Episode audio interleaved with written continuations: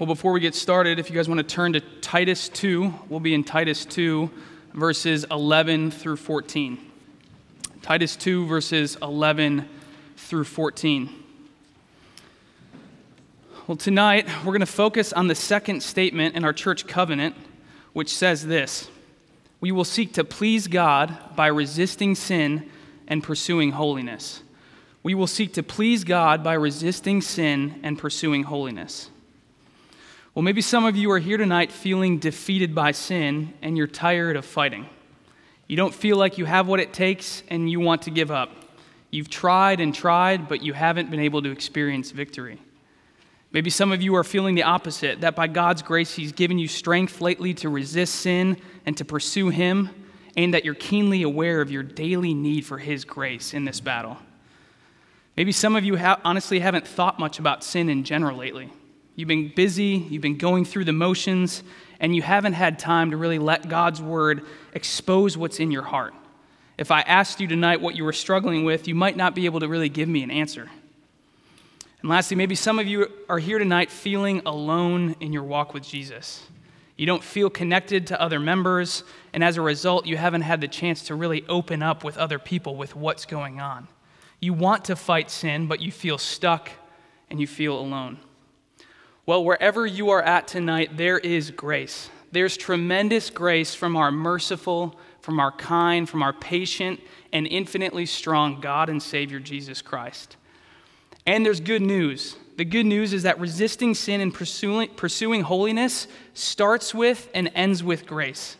This is not about being better, it's about the truth of the gospel, the power of the gospel, and ultimately the glory of God. So let's turn to our passage now.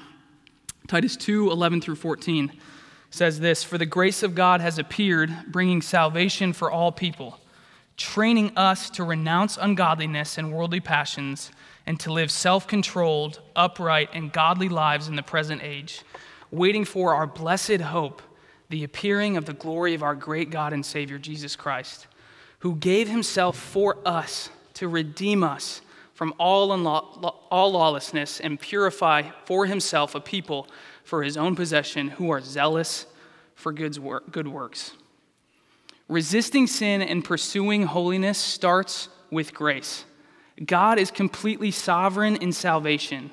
He alone calls, justifies, and sanctifies. Verse 11 says that the grace of God appeared, bringing salvation. And then verse 14 goes on to say that Jesus gave himself for us to redeem us. None of us were right before God. We were dead in our sin and fully deserving of punishment. But God, in his magnificent grace, sent Jesus to live the life we couldn't live, die the death that we deserve, and resurrect in glorious victory. God purchased our salvation through the precious blood of Jesus. Grace bought us with a price. But it doesn't just start with grace. Resisting sin and pursuing holiness ends with grace. Look at verse 13. We now wait for the Lord Jesus' return. This is a sure and final thing. Jesus is coming back to gather his people forever. We will worship him and we will be with him for all eternity, marveling day after day of his infinite grace. And this future grace should give us happy, patient hope in the present age. So it starts with grace, it ends with grace, and it's empowered by grace. And this is good news because, as our passage tells us, it says we live in the present age. This age is still filled with sin and Satan's powerful and crafty schemes. We live in a world that is screaming at us and pushing at us to go back to our old ways, to our old sinful ways that only lead to death. Technology and entertainment vie for our constant attention and often draw us to gaze at anything but God. The prevailing ideologies of today consume discussions around us. The message of do what's right for you or make your own truth tempt us to think that they might bring us freedom. And this list goes on and on. Satan is active in our world and would love for nothing more than to make God's people stumble in sin and try to re enslave them to it. He hates God, he hates God's people, and he wants to destroy them both. But God, though we live in the present age, tainted by sin and Satan, he has given us great help and he's given us great hope in this fight against sin. Verse 12 says, The grace of God trains us. Everyone born again by grace is then trained by grace to live the new life that God calls them to. God's grace trains and empowers us in many ways. Think of a few. He's given us His Spirit, our comforter, our helper, our intercessor. God indwells His people each day, giving us the strength day by day to behold Jesus by faith. He's given us His word, His perfect word that is sufficient food for our souls each and every day, pulling our minds and hearts upward towards heaven and towards the glory of God. He's given us His covenant community. Notice the phrases repeated in this passage us, us, are, a people for Himself. The command to resist sin and pursue holiness is not an individual act, it is a community commitment.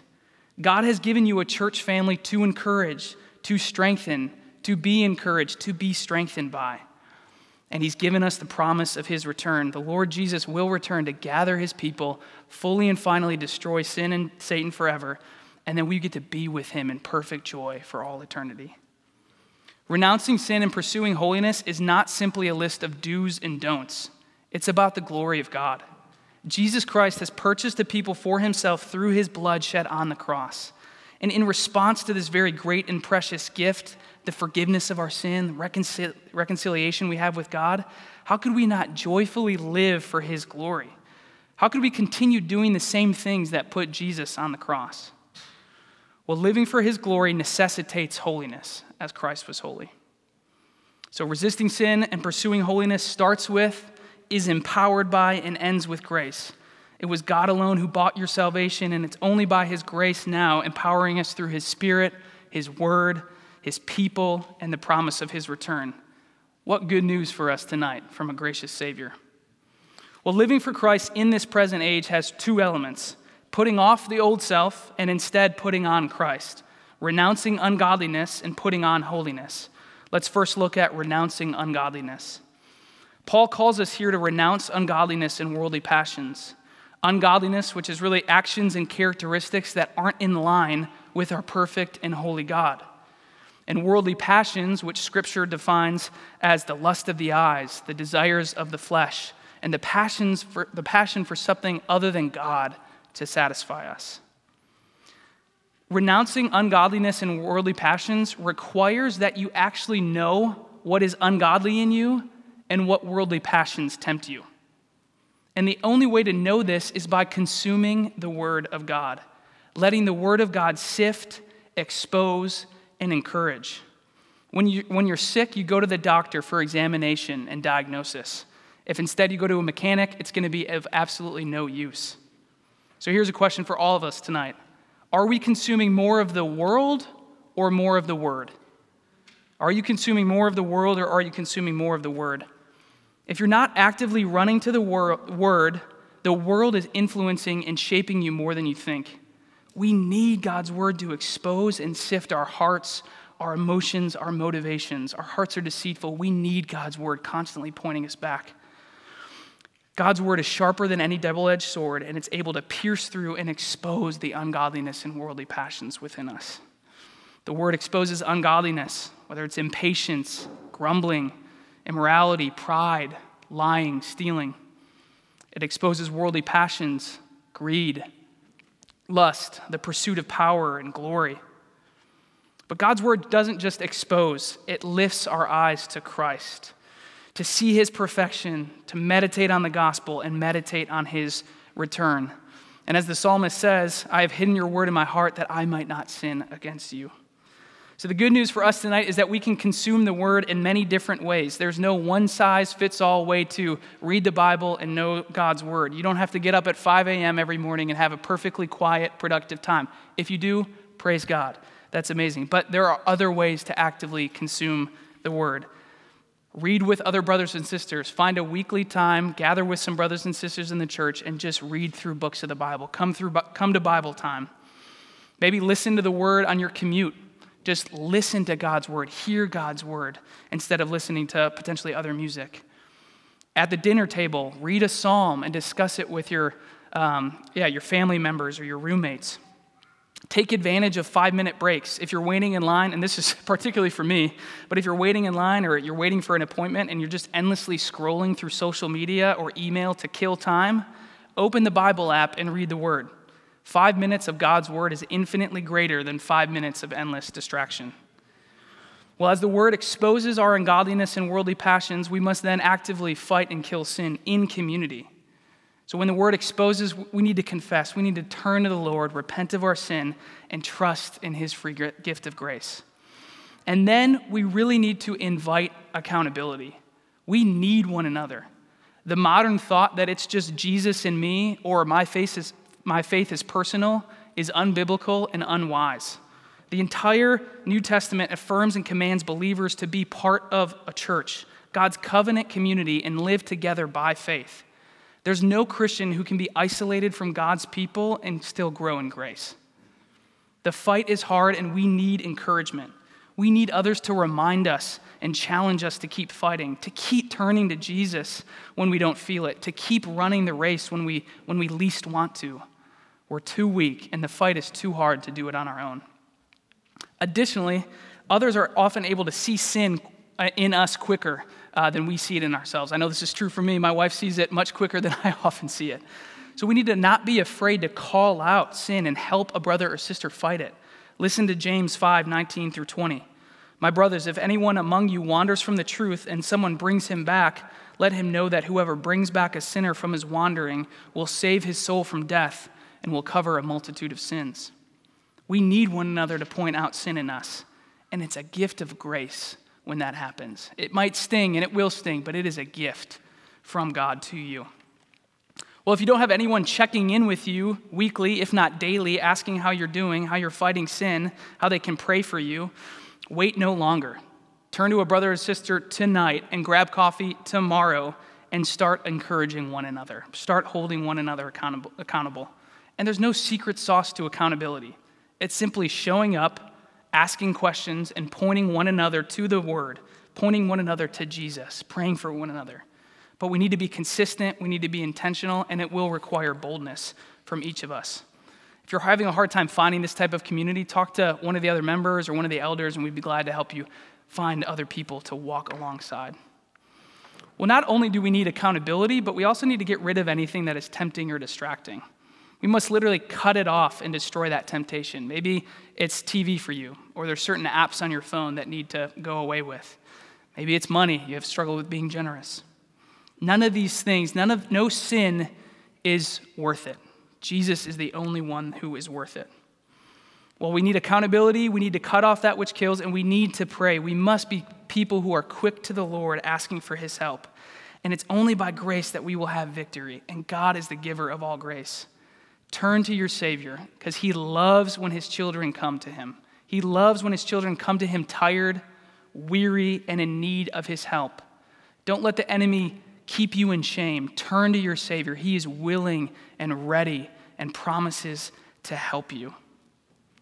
I think it's also important for us tonight to be sober minded in the battle against sin. We're not going to leave this room tonight and perfectly obey Christ. We will fail. We will keep struggling with sin until the Lord Jesus returns or takes us home. Now, that doesn't give us grounds for complacency, as Paul clearly identifies. Go read Romans 6 tonight. We are to continue counting ourselves dead to sin and alive to God in Christ. But there's good news. The good news is that Jesus died for your future sin as well. And God is actually glorified when we, when we keep repenting, He produces fruit from that. So when you fail, when I fail, we must be quick to confess to God and one another. And in this, God will not only forgive, but he will produce fruit. And confessing to one another actually reminds us, uh, reminds one another of the gospel. It's a great way to continually remind one another of the gospel. So if you confess a sin uh, to a brother or sister, they should be quick to just remind you of the hope that we have in Jesus. And it's a great, uh, uh helps us regaze our, our thoughts and our minds. Well, even in our future failure, his grace is that much greater. 1 John 1 9 says this If you confess your sins, he is faithful and just to forgive us our sin and cleanse us from all unrighteousness. Hold on to that promise. Rejoice in that truth. Well, to renounce ungodliness and worldly passions, we must be people who consume the word more than the world actively confess and cut off temptation, and invite accountability from God's people. And by His grace, He will bring about victory for His glory and for your good. Now we're going to spend a few minutes thinking about our second part of the statement pursuing holiness. Or said another way, putting on Christ and living as He would. It's really two sides of the same coin put off, put on, put off, put on. God's grace doesn't just train us to renounce, but it also trains us to live. To live self controlled, upright, and godly lives is an active, disciplined community effort empowered by God's grace. Just think about the fruit of the Spirit for the moment love, joy, peace, patience, kindness, goodness, gentleness, self control. Think about some other commands God gives his people to be generous, to forgive one another, to bear with one another, to work uh, in all ways for his glory. All of these godly, righteous actions are literally impossible to do in human strength. And I know this all too well. I cannot produce patience in myself towards my two year old son. I can't produce generosity in myself towards a brother or sister who needs it. I can't forgive a brother in my own strength who wronged me. The fruit of the Spirit and all the other commands God gives are only things He Himself can do. Only God can produce these things in us. But it starts, is empowered by, and ends with grace. And this should be freeing for each of us. We can't do it, but God can. You no longer have to fight sin and be holy on your own strength. God's power will strengthen you and will equip you to do so. To do so. So I really just want to simply offer a few reflections on living in step with the Spirit. Because after all, only the Spirit of God will produce in us self control, uprightness, and godliness. Living in step with the Spirit requires active rejoicing and mind renewing. Each day, we should be reflecting on the gospel, if not each hour. We should be thinking that God has forgiven us in Christ, that He's adopted us as His sons and daughters, that there's nothing uh, that can separate us from His, lo- from his love. As Romans 12 says, we need to renew our mind renew our mind with happy hope, thinking about the Lord Jesus' return and how that should affect us now. Living in step with the Spirit requires prayer without ceasing. We need to be people who quickly acknowledge our weakness and rejoice that He is strong. He promises to help, He promises to provide a way out for anybody experiencing temptation. If you're feeling impatient towards a colleague, just stop right there in that meeting and ask for God's help. Struggling to have self control with something, stop and ask for God's help. Struggling to let go of the resources that God has given you to bless others, ask God to make you generous. He loves to answer these prayers, and you will see and experience more of Him as you, as you ask. And then, lastly, living in step with the Spirit necessitates living in community. God has established His church, His bride, and He has knit you into it. And if you're a member of Del Ray Baptist tonight, you have 440 or so other people who have covenanted themselves to you to help you in your walk with Jesus and for you to help them in their walk with Jesus. Praise God that we get to do this together. This is a, a heavy battle, a heavy fight, but we get to do this work together. And all the one another commands require us to actually be with one another and to one another, one another. Now, I want to pause for a moment and address anyone in this room tonight who wouldn't call themselves a Christ follower. I hope, you've, I hope you've heard how freeing the gospel of Jesus is. The God of the Bible not only rescues uh, his people from their sin through the death and resurrection of his son, Jesus, in their place, but he also empowers them by grace to live the new life that he calls them to. Jesus didn't die for a people who were better than anyone else. He died for a people dead in their sin who needed a Savior. And he died for a people who would still betray and sin against him even after he saves them. But his patience and his kindness and mercy are unfathomable and unworldly. Christianity is not a list of do's and don'ts that might get you into heaven if you're good enough. It's the message of God's grace toward anyone who would repent of their sin and trust in Jesus for their salvation. Tonight, you can have your sins forgiven and have God's Spirit given to you to live a new life of joy following Him. Renouncing ungodliness and living as Christ would is a joy. God knows what's best for us. And so this isn't uh, a weighty list, it's a joy uh, to follow him. So turn to him tonight, confess your sin, and trust that Jesus alone died in your place.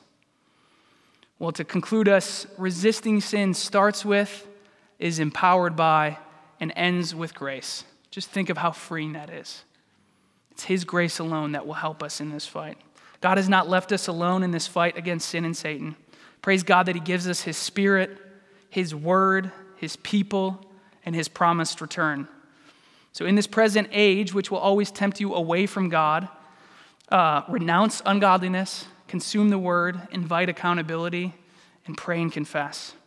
And instead, put on Christ by living in step with the Spirit. Rejoice in happy hope, waiting for His return. Pray without ceasing, and continue pursuing community.